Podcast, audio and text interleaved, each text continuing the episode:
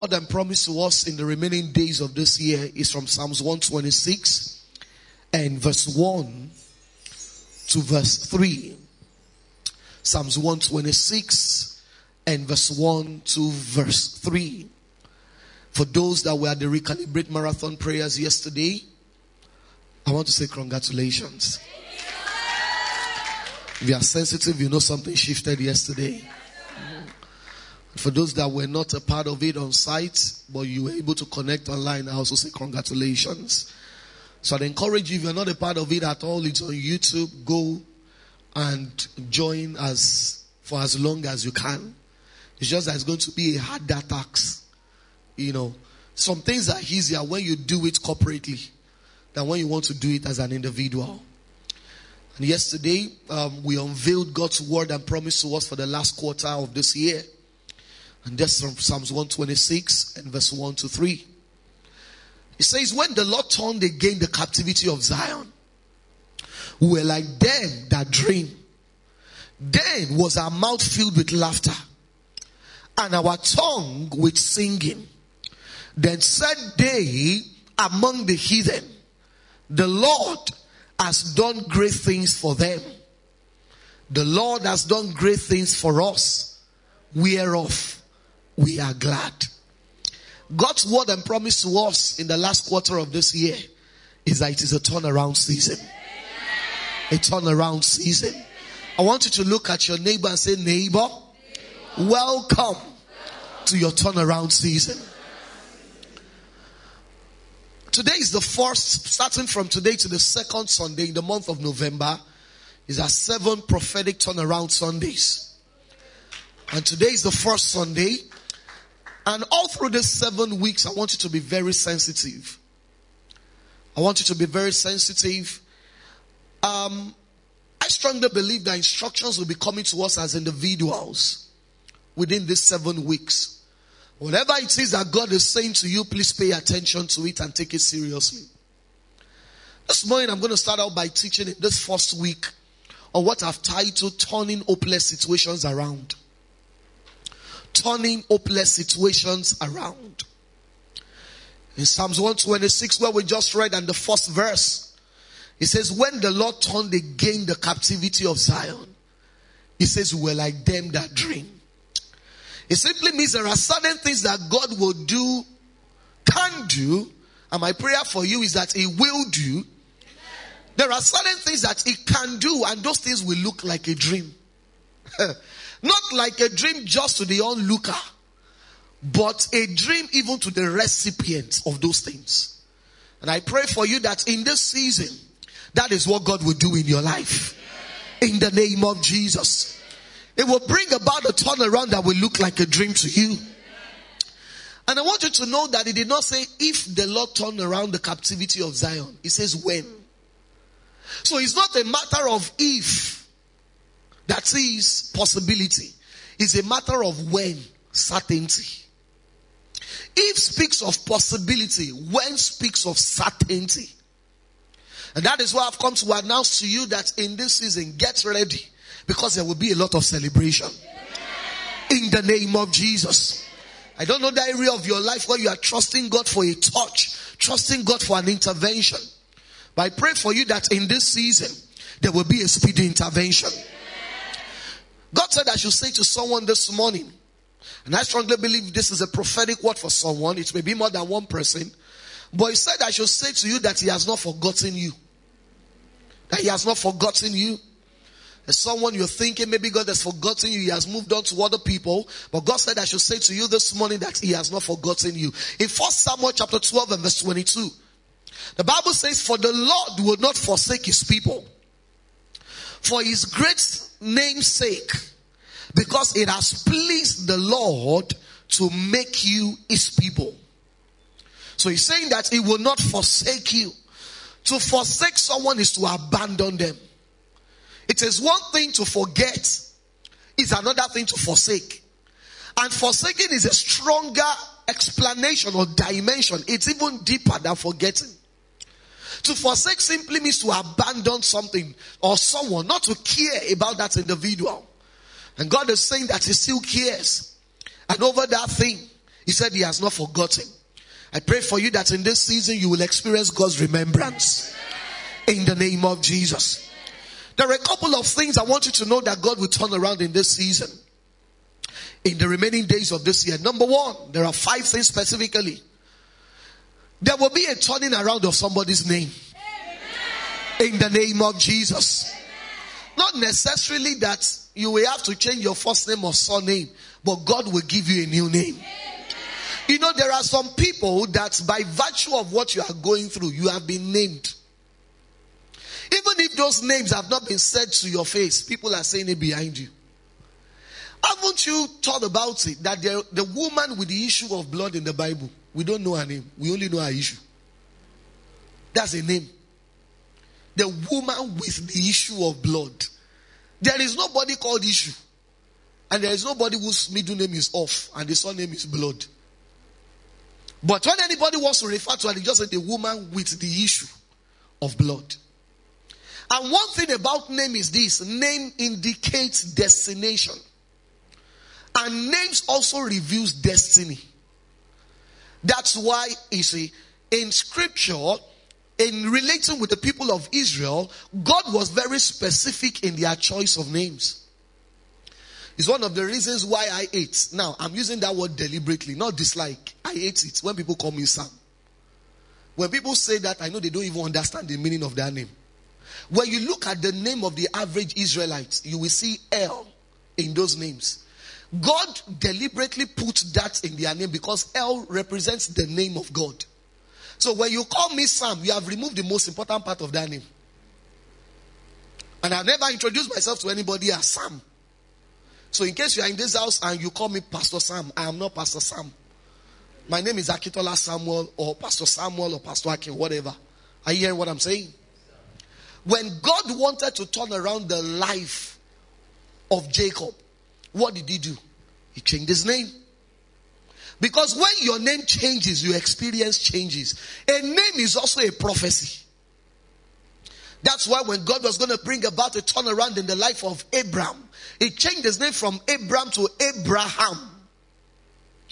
Because Abraham meant the father of nations. Same thing with Sarai. He said, Your wife shall no longer be called Sarai, but she shall be called Sarah. In Genesis 32 and verse 28, the Bible says that the angel of the Lord said to Jacob, and he said, Your name shall no more be Jacob, but what? Israel. For as a prince, you have power with God and with men, and you have prevailed. The Bible tells us about Paul the apostle. His name initially was Saul. And you see, he was behaving Saul like, like King Saul. Until he had an encounter with God and God changed his name. That's why Apostle Paul in one of his letters, he said to the one of the churches, he said, I have wronged no man. he said, I've defrauded no man. Paul, how can you say you have wronged no man? You that you were killing people. You were a murderer, an assassin. But he said, I've wronged no man. Why? Because Saul understood that there was a rebirth. That when God changed his name, God was not just giving him a new way of identifying him. God was literally changing his destiny. I pray for someone under the sound of my voice. I don't know whatever name people have been calling you. But I pray for you that in the remaining days of this year, God will change that name. In the name of Jesus. Number two, in this season, God will turn around your walk. Oh, somebody didn't hear what I said. I said, God will turn around your walk. In Luke chapter 5 and verse 5 to 7. Luke chapter 5 and verse 5 to 7. I want us to read it together. If you can, all eyes on the screen want to go. And Simon answered said unto him, Master, we have toiled all night and we have taken nothing. Nevertheless, at thy word, I will let down the net.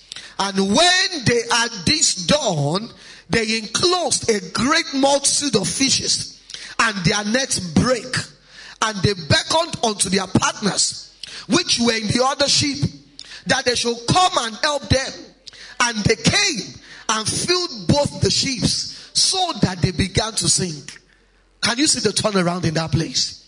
This was a man that said, we have toiled all night and we caught nothing. I don't know who that person is under the sound of my voice. From January to September, it's as if you have caught nothing in business. In your career, in fact, for some of us, we are looking for a job and it's as if you have caught no job. God is saying that I should say to you, in the remaining days of this year, there shall be a multitude. In the name of Jesus. You will not just catch fish, you will catch multitudes of fish. In the name of Jesus. The Bible says that it's not that God just supplied the fishes. They got so much, or Peter got so much that he now needed other people to help him to manage what God had provided. I decree and declare that over the work of your hands, in the remaining days of this year, let there be a turnaround. Let there be a turnaround. Over that business, let there be increase. Over that business, let there be a surplus. In that industry, let your head be lifted. Let the spotlight of heaven shine upon you. Let everyone that needs to see you begin to see you. Enjoy supernatural visibility. Enjoy heaven's announcements. Enjoy divine recommendation. In the name of Jesus. If you believe it, say very big amen. In Genesis chapter 26, let's see down verse 1 to verse 3. Then from there we'll jump to verse 12 and we'll read to verse 14. Genesis chapter 26 and verse 1 to 3. The Bible says, and there was a famine in the land beside the first famine. So the Bible is revealing to us that there was famine. What is famine? A famine is simply a description of when things are not working. For instance, on a global scale and in our own nation, Nigeria, there is a current famine. Famine is not only when things are not growing. No. Famine is when it seems as if all the economy, all the systems have failed. So the Bible says that beside the first famine that was in the days of Abraham, and I love that reference because in every generation there will be a famine. So the Bible says in the days of Abraham there was a famine. Now it's telling us that this is not that famine. This is another one.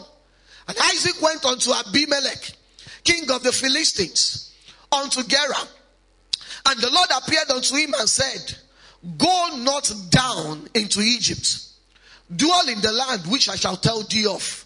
So Sojourn in this land, and I will be with you, and I will bless you. For unto you and unto your seed, I will give all these countries, and I will perform the oath which I swore unto Abraham thy father. So your supply is not in a location, it's in your instruction. Are you hearing what I'm saying? Then Isaac sowed in that land in the same land in the time of famine. And the Bible says, and he received in the same year an hundredfold. And the Lord blessed him.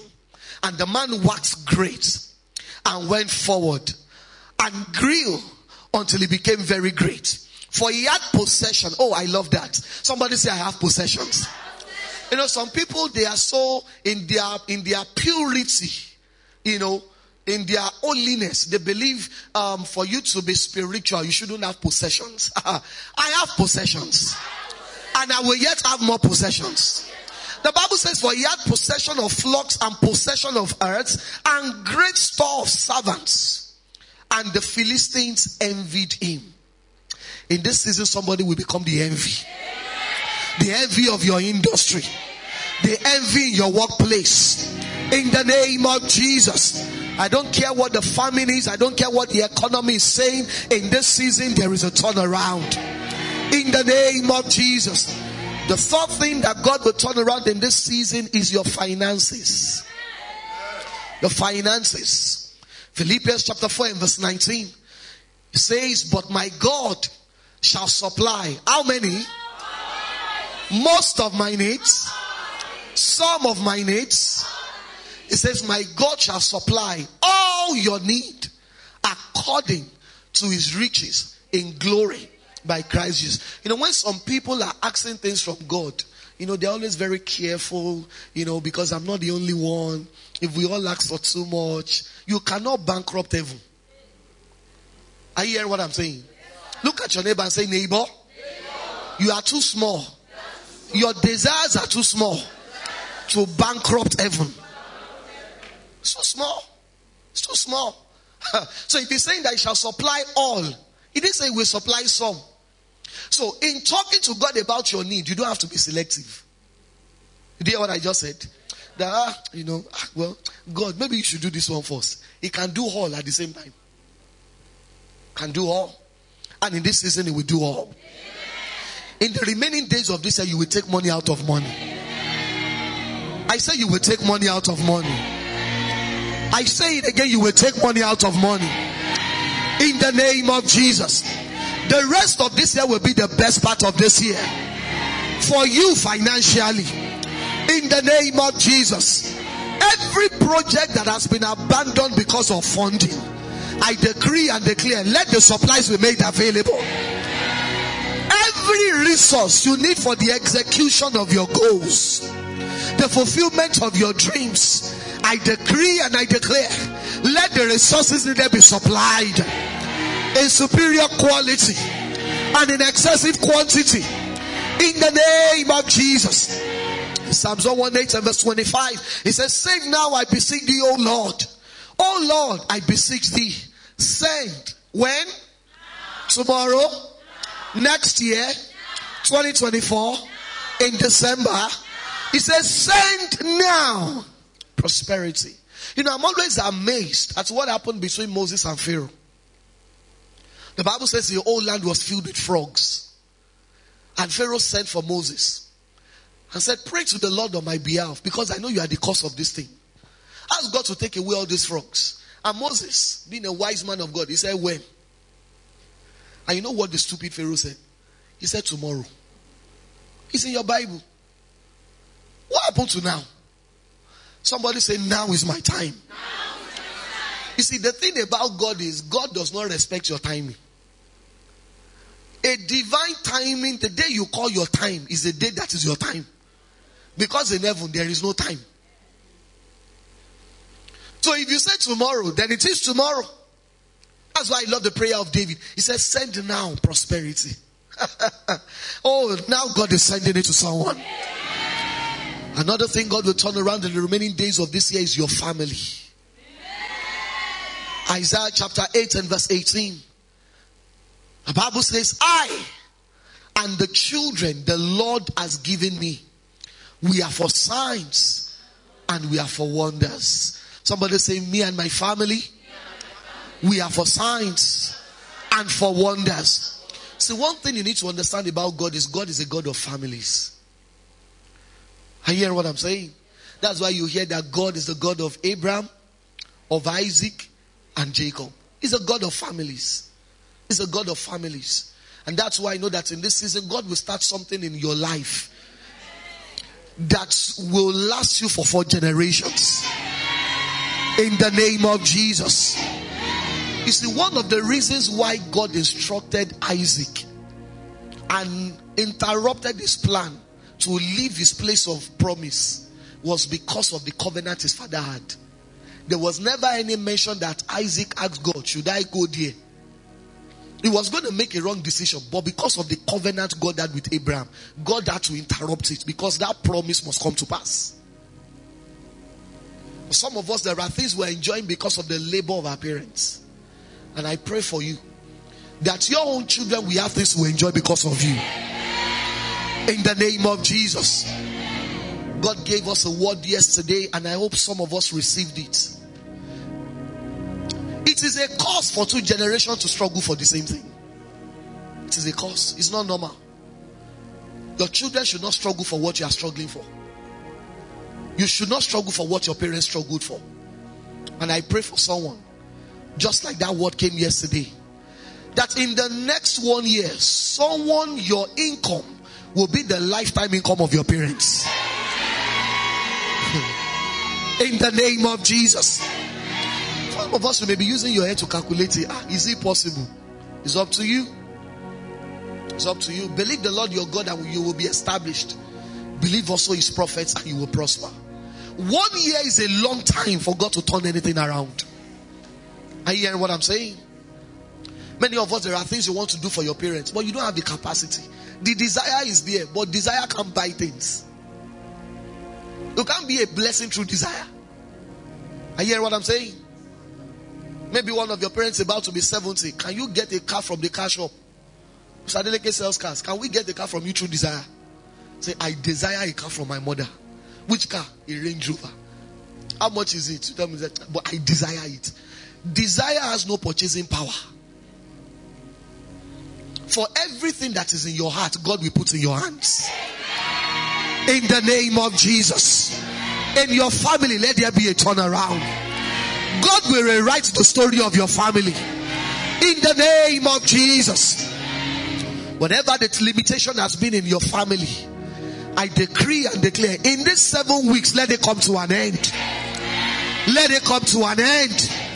Whether it's financial limitation, whether it is health limitation, whether it is geographical limitation, whatever that family limitation is, I decree and I declare, let there be a turning around in the name of Jesus. Please be seated. For some of us, God will turn around our health. Psalms 41 and verse 3. Psalms 41 and verse 3. The Bible says the Lord will strengthen him upon the bed of languishing. Thou will make all his bed in his sickness. I pray for you, your health will not fail you. I decree and declare concerning that medical report, let there be a reversal. Let there be a reversal. Let there be a reversal.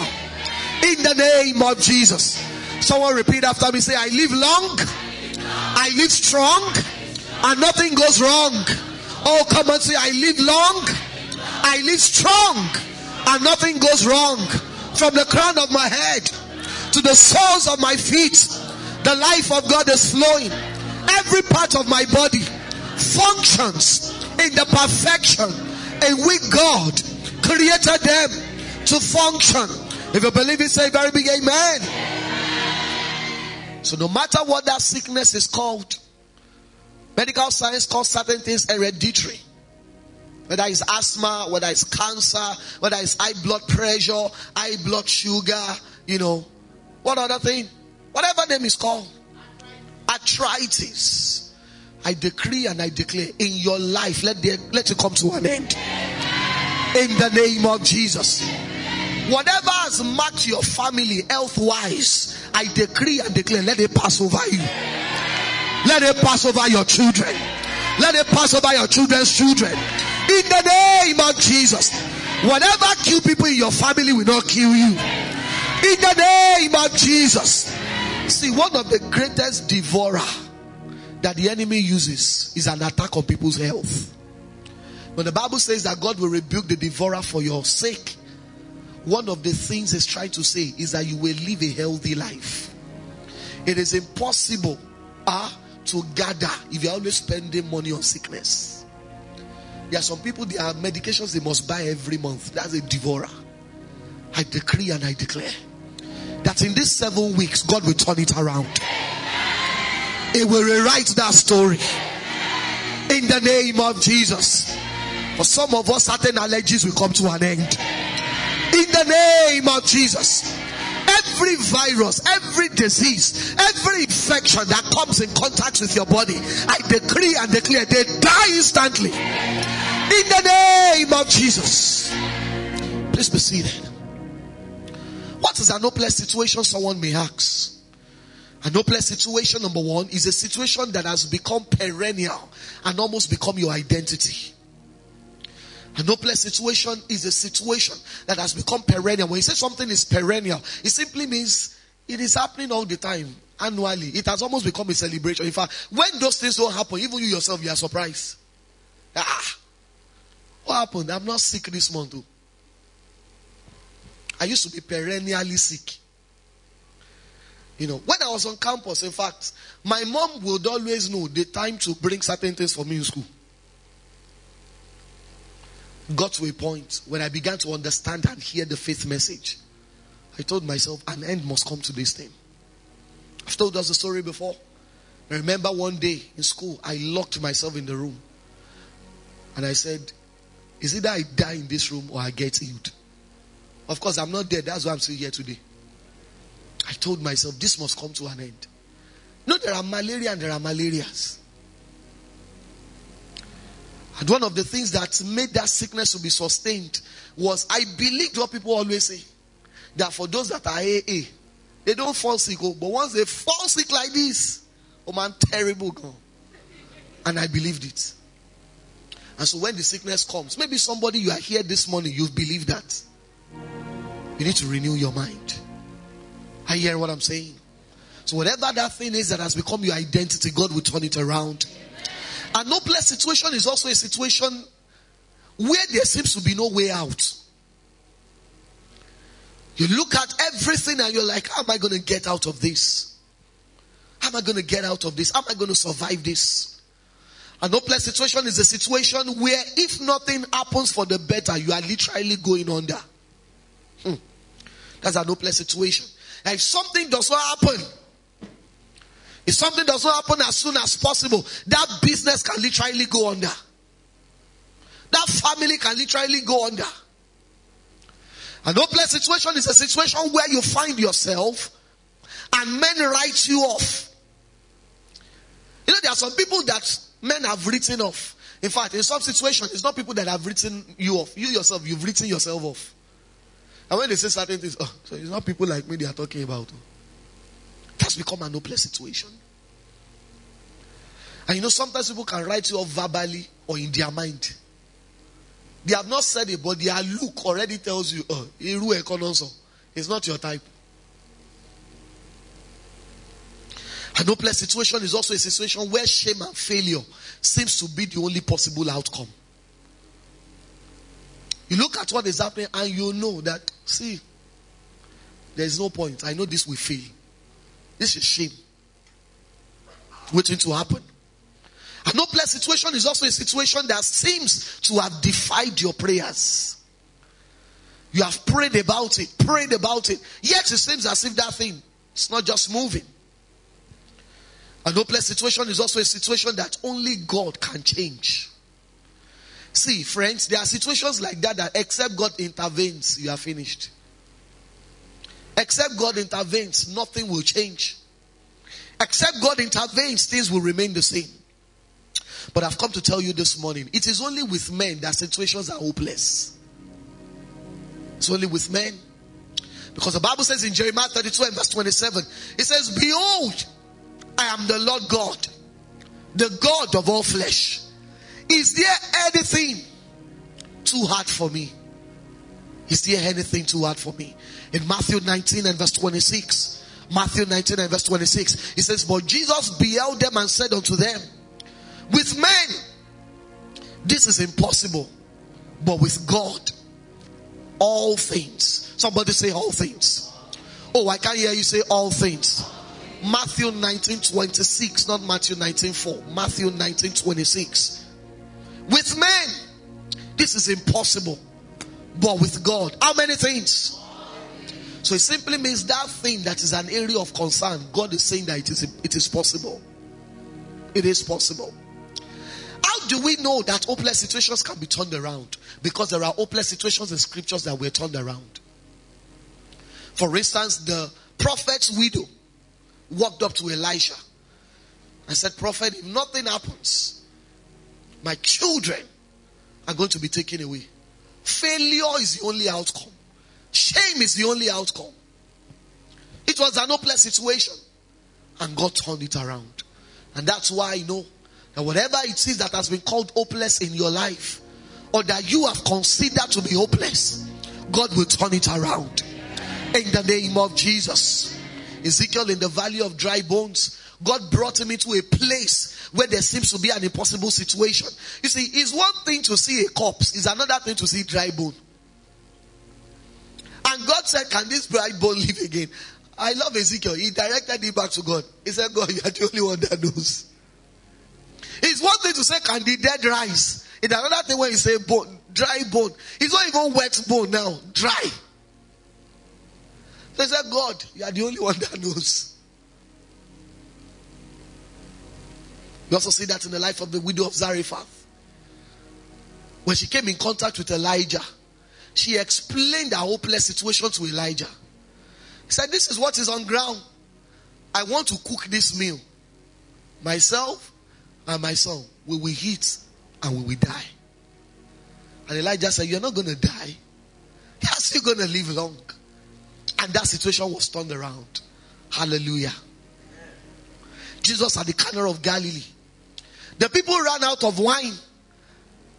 You see, and in their days, that was that was already shame. Nobody runs out of a wine at a Jewish wedding. And the Bible says that the mother of Jesus, Mary, walked up to the people and told them, Whatever he tells you to do, do it. And that situation was turned around. And the MC even testified that everybody keeps the worst wine to the end of the party. But you have kept the best for the last. And that's why I know that the best part of this year has been reserved for the last quarter of this year. For you, for your business, for your family, for your career. In the name of Jesus. For someone you have been trusting God for a job since the beginning of this year. And it seems as if God have been trusting for a job. This job has not showed up. Ha, it is because the best job has been reserved. I said, let your best job come. Let that job come. In the name of Jesus. So what are the covenant requirements for a turnaround? What are the covenant requirements for a turnaround? Number one is Zion connection. Somebody says Zion connection. Psalms 126 and verse 1, if you can have it on the screen. Psalms 126 and verse 1. Psalms 126 and verse 1. I want us to read it together. Want to go? When the Lord turned again the captivity of what? Of Zion, we were like them that dream. I want us to notice what happened there. I've told us a couple of times. When you see the word Zion and Jerusalem in the Old Testament, is often referring to what? Referring to what? The church in prophecy. So he says when the Lord turned around, so he can as well change that word Zion to church. He says when God turns around again the captivity of the church. When God was going to bring the children of Israel out of Egypt, He didn't bring them out one by one. He brought them out as a nation. God is corporate in His deliverance. Are you hearing what I'm saying? When you are connected to Zion, whatever happens in Zion must happen to you. And that's why I encourage you in the remaining days of this year and for the rest of your life, stop playing truancy to the house of God. Some people approach church like supermarkets. You know, when you go to the supermarket, you don't buy everything. You select the things you want. Some people are selective in their service. Say, I love praise party and love lounge. You know, every other service I'll stream online. Continue. You should know better than that.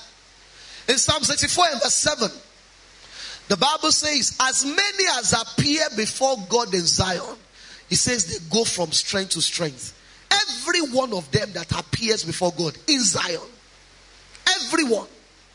Everyone. So one of the things that guarantees a covenant requirement for a turnaround is Zion connection. And you see, it is one thing to visit Zion, it's another thing to be connected to Zion. You can visit but not be connected. Are you hearing what I'm saying? Are you hearing what I'm saying?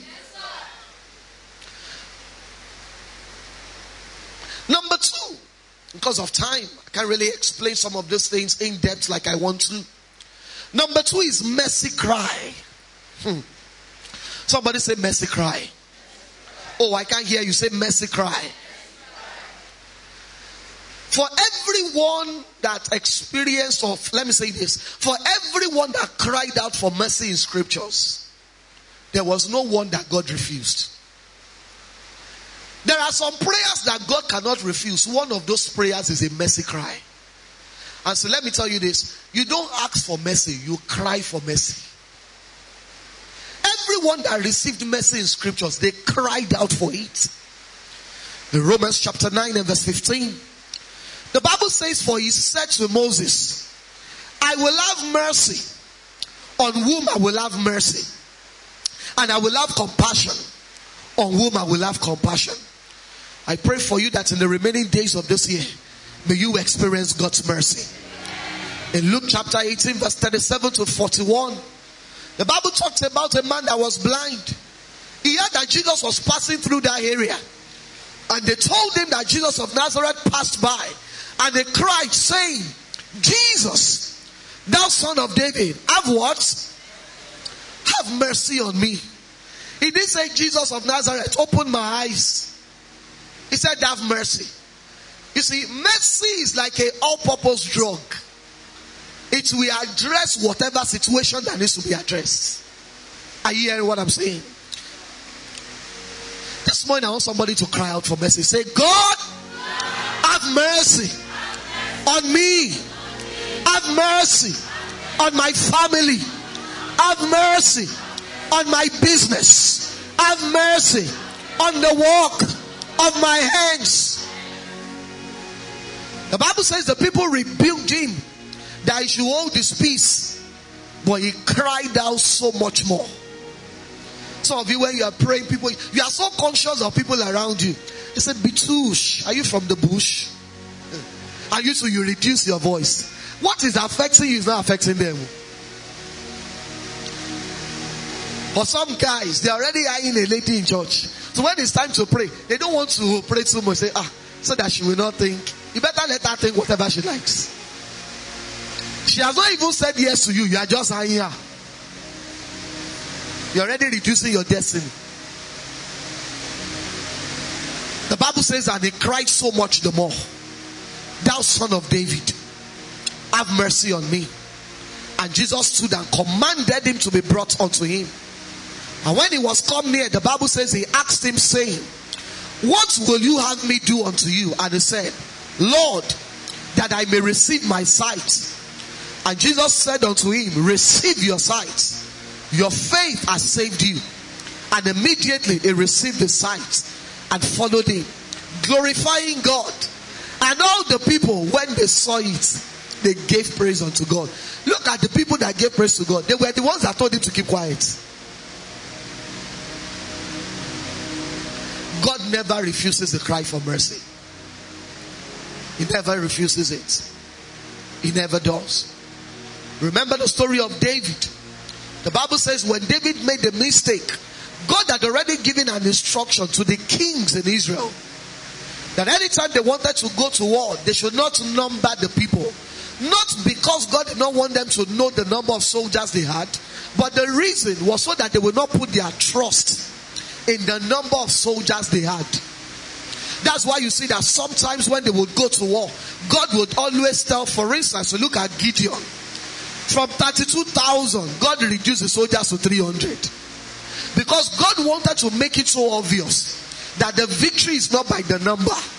The victory is about my intervention. And David, this particular day, he sent out one of his most trusted men to start counting. And even the man reminded him that king, in case you have forgotten, you know, we are not supposed to count. He said, go ahead and count. And as he did that, he gave access to the devil. And the Bible says that people began to die. And at that point, David realized the mistake he had made. And the prophet showed up. First Chronicles 21 and verse 9 to 13. First Chronicles 21 and verse 9 to 13.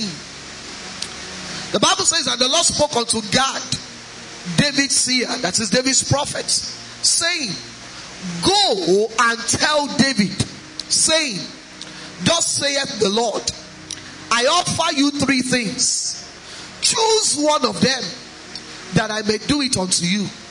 So Gad came to David and said unto him, Thus says the Lord, choose thee either three years famine or three months to be destroyed before your enemies, while that the sword of your enemies overtake you, or else three days the sword of the Lord, even the pestilence in the land, and in the angel and the angel of the Lord, destroying throughout all the coast of Israel. Now, therefore, advise yourself what I shall bring again to him that sent me. Now let's read the last phrase together. Want to go? And David said unto Gad, I am in a great strait. Let me now fall into the hand of the Lord. For very great are his words. For very great are his mercies. But let me not fall into the hand of man. Very smart man. Did you notice that all the three options gave him? He didn't choose any. He created his own option, the option of mercy. The option of mercy. And that is why I know that in this season, by the mercies of God, in your life there will be a turnaround. In your family there will be a turnaround. In your health there will be a turnaround.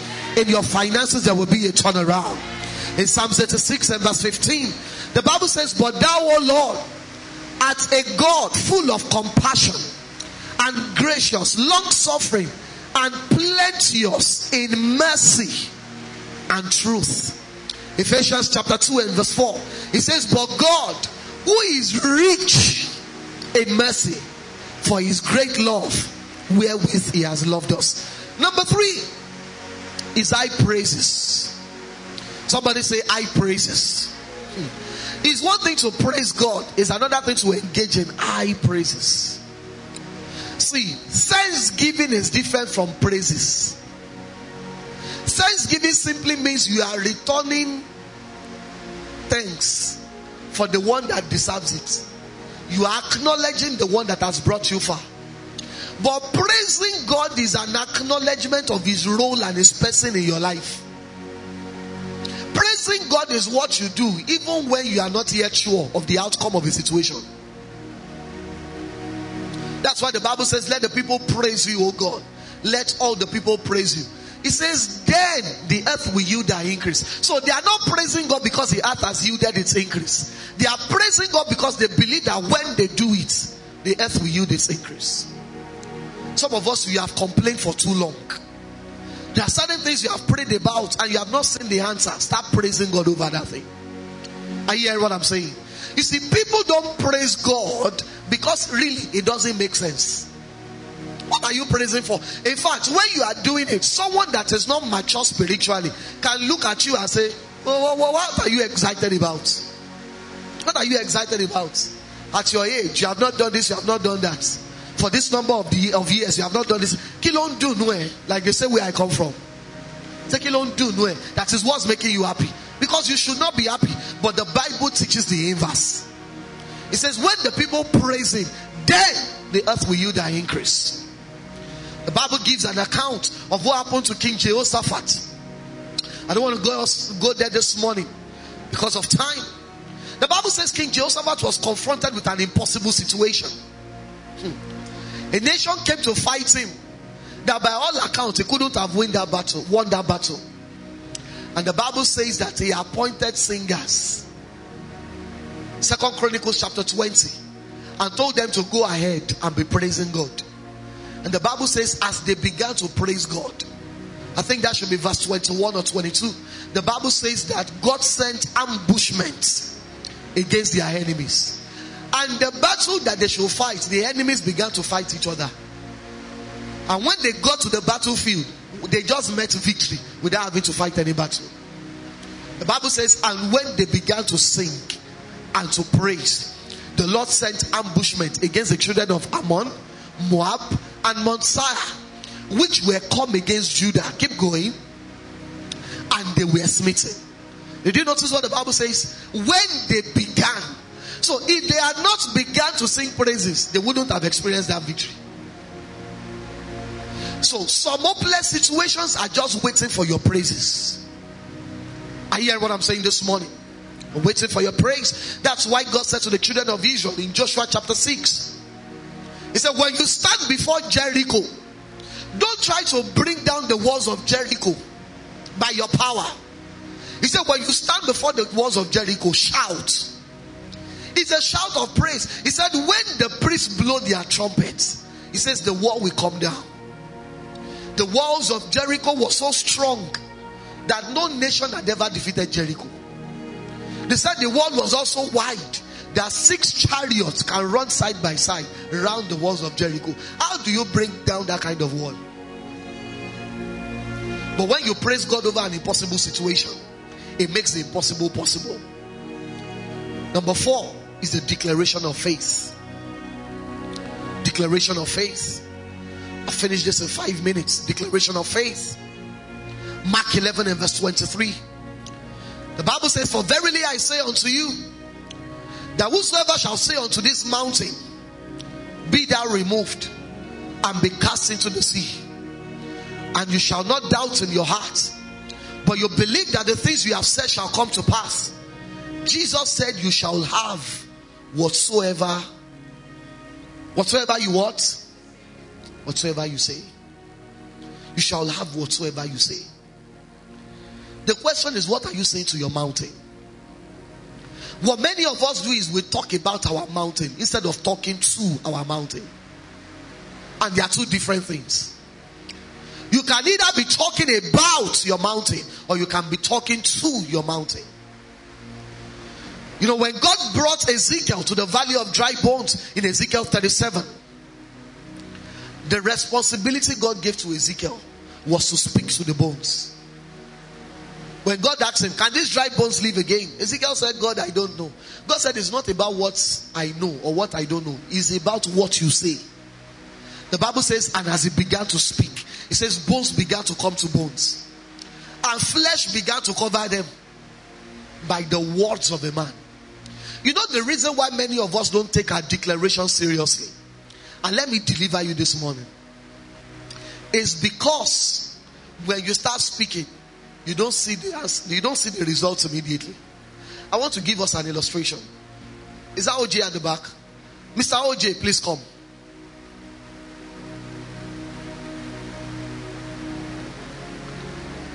Question When I said, Mr. OJ, please come, did he get here immediately? It took him a while to get here. So, whatever you are calling is already coming. The fact that you have not seen it does not mean it is not coming. Are you hearing what I'm saying? Please go back. Let's celebrate him. So that's the same way it works in the realm of the spirit. When you start declaring some things, it has already been released. It's on its way to you. But you know what many of us do? We stop saying it. And you know the worst thing? We now start saying the opposite of what we started saying. This thing is not working, Joe. If it will work, it would have worked by now. And in the realm of the spirit, they don't understand whether you mean it or not. It just says, since you say it's not working, then it's not going to work for you. Some of us, instead of declaring God's promises over our finances, a subsidy you are talking about, what do you want to do about the subsidy? Can you return it?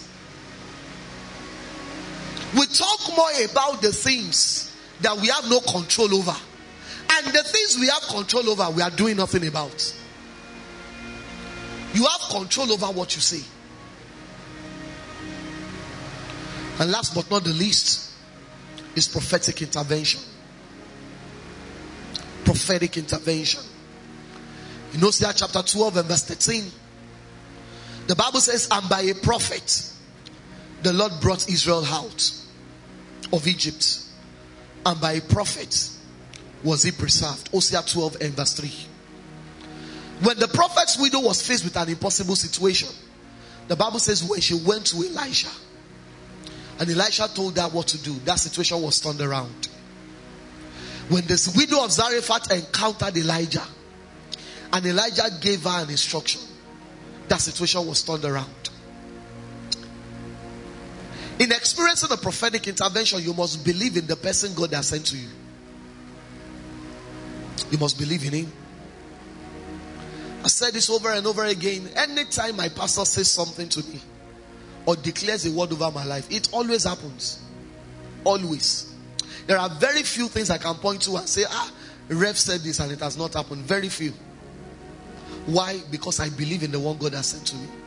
You know the problem with many people? They believe more in somebody that is far away than the one God has sent to them. The error of familiarity. That's why you see, you see, and I understand that's why you see that in some churches people don't have access to the pastor. The pastors do it deliberately because they know what familiarity can do to people. What I believe is to teach people how to have access and not abuse it. I believe in that because that's how I was trained. So you see a man of God, there's protocol everywhere. But they move people, push people away. Go, go, go. People believe that that man of God is more anointed than the one that walks up to them after service and is shaking them. How was your week? Hope you had a great week. That's where the problem is. Second Chronicles 20 and verse 20. He says, Believe the Lord your God and you'll be established. Believe also his prophets and you will prosper. Friends, your prosperity is not in the hand of God, it's in the hand of the one he has sent to you. That's the word of the Lord. Trusting in God and believing in Him will establish you. It doesn't mean you will prosper. To prosper is to go forward forcefully. It's from the Hebrew word salak. It simply means to break boundaries, to go forward forcefully. To experience a prophetic intervention, you must receive the one God has sent to you as your prophet, not as a friend, not as a colleague, in fact, not as a you know a brother in Christ. The Bible says he that receives a prophet in the name of a prophet will receive a prophet's reward. So if you receive your pastor in the name of a friend, you will receive a friend's reward. To receive a pro- to express a prophetic intervention number three, take the words of the one God has sent to you as seriously as you would take God's word if he were to appear to you. First Thessalonians 2 and verse 13. I want us to see that. First Thessalonians chapter 2 and verse 13. First Thessalonians chapter 2 and verse 13. Can we have it please? First Thessalonians chapter 2 and verse 13. That's not this. First, not second Thessalonians. First Thessalonians, please.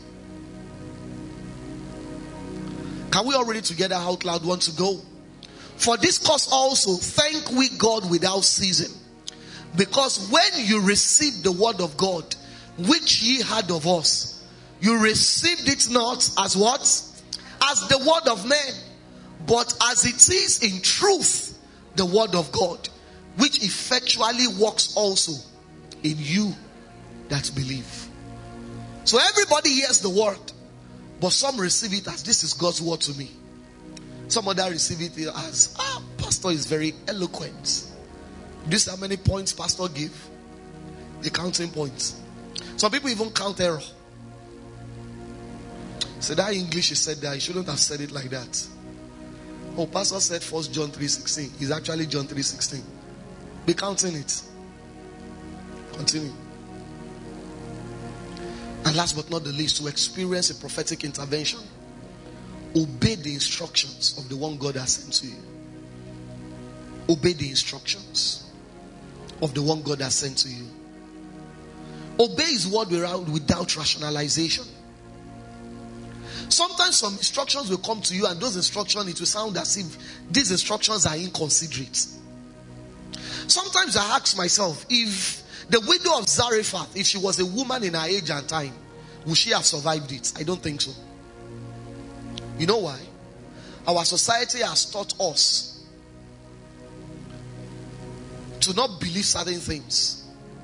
In fact, to believe that when a pastor says certain things, there is an ulterior motive.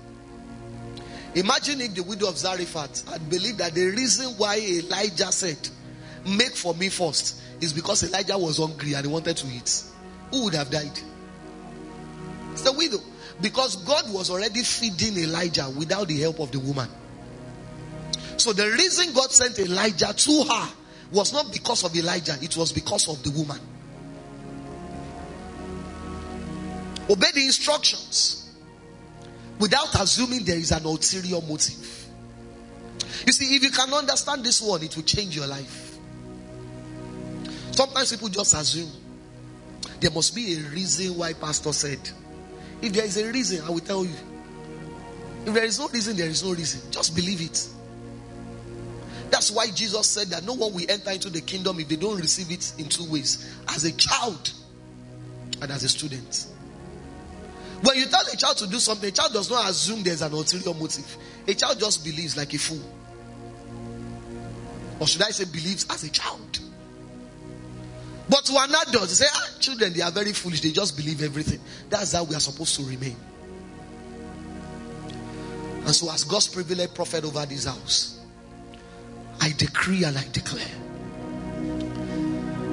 that as God has said that this is our turnaround season, for you, let there be a turnaround. You will not just hear about it, you will testify of it. In the name of Jesus, I decree and I declare that from today, let the turnarounds begin. From today, let the turnarounds begin. Let that phone call you have been expecting, let it come. Let that email you have been expecting, let it come. Let that letter of approval that you have been waiting for, let it come. That report you have been waiting for, let it come with the good news. In the name of Jesus. No more delay. No more limitation. No more stagnation. Let every hindrance be removed. In the name of Jesus. I decree and I declare that for every Pharaoh that may be pursuing you, everything that seems to have been chasing you, things that when you think about, it just brings fear into your heart. I decree and I declare that the Egyptian you see today, you will see no more.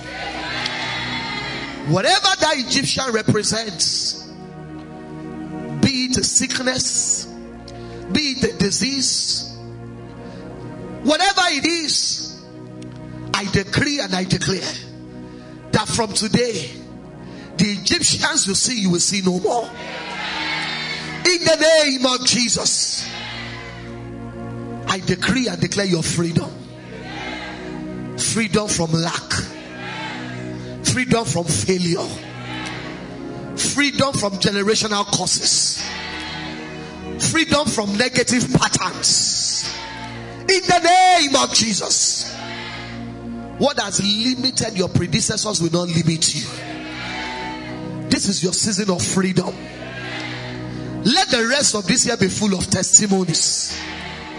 Let the rest of this year be full of signs. The remaining days of this year be full of wonders. I pray for you, you will not only experience wonder, you will be a wonder. I declare once again, you will not only experience wonder, God will make you a wonder. Men will see what God will do for you in the remaining days of this year and they will wonder. In the name of Jesus. In the remaining days of this year, your testimony will be see what the Lord has done. In the name of Jesus. Because the Bible says when the Lord turned around the captivity of Zion, says we were like them that dream. Then was our mouth filled with laughter and our tongue with singing. I decree and I declare in the remaining days of this year, you will sing. You will laugh. You will sing. Oh, you will laugh. You will sing for joy. You will laugh for joy. You will sing for joy. And you will laugh for joy. Where men has laughed at you, they will laugh with you. In the name of Jesus. All eyes closed. You're here this morning, you don't have a relationship with Jesus. The beginning of a turnaround is turning towards Jesus. Is receiving Him as your Lord and Savior. You're here this morning, you don't have a relationship with Jesus. You've never accepted Him as Lord and Savior of your life. Or maybe you have done that before and you walked out of that relationship. It's time to come back home. It's time to come back to your Father. You're here this morning, you want to receive Jesus as your Lord and Savior. All eyes closed. I want you to raise up your hand. If you're like that this morning, you want to receive Jesus as your Lord and Savior, you want to rededicate your life to Jesus. If you're here this morning, I want you to lift up your hands. I'd like to pray with you. If there's anybody like that, please, if you're lifting your hand, let me see it. If you're lifting your hands, Father, we thank you. We thank you, Lord Jesus, because every of these blessings we find expression in our lives. In the name of Jesus, we give you the thanks and we give you the praise. For in Jesus' name we have prayed. And everybody say very big amen. How we celebrate the Lord Jesus. Oh, come on, you can do better than that.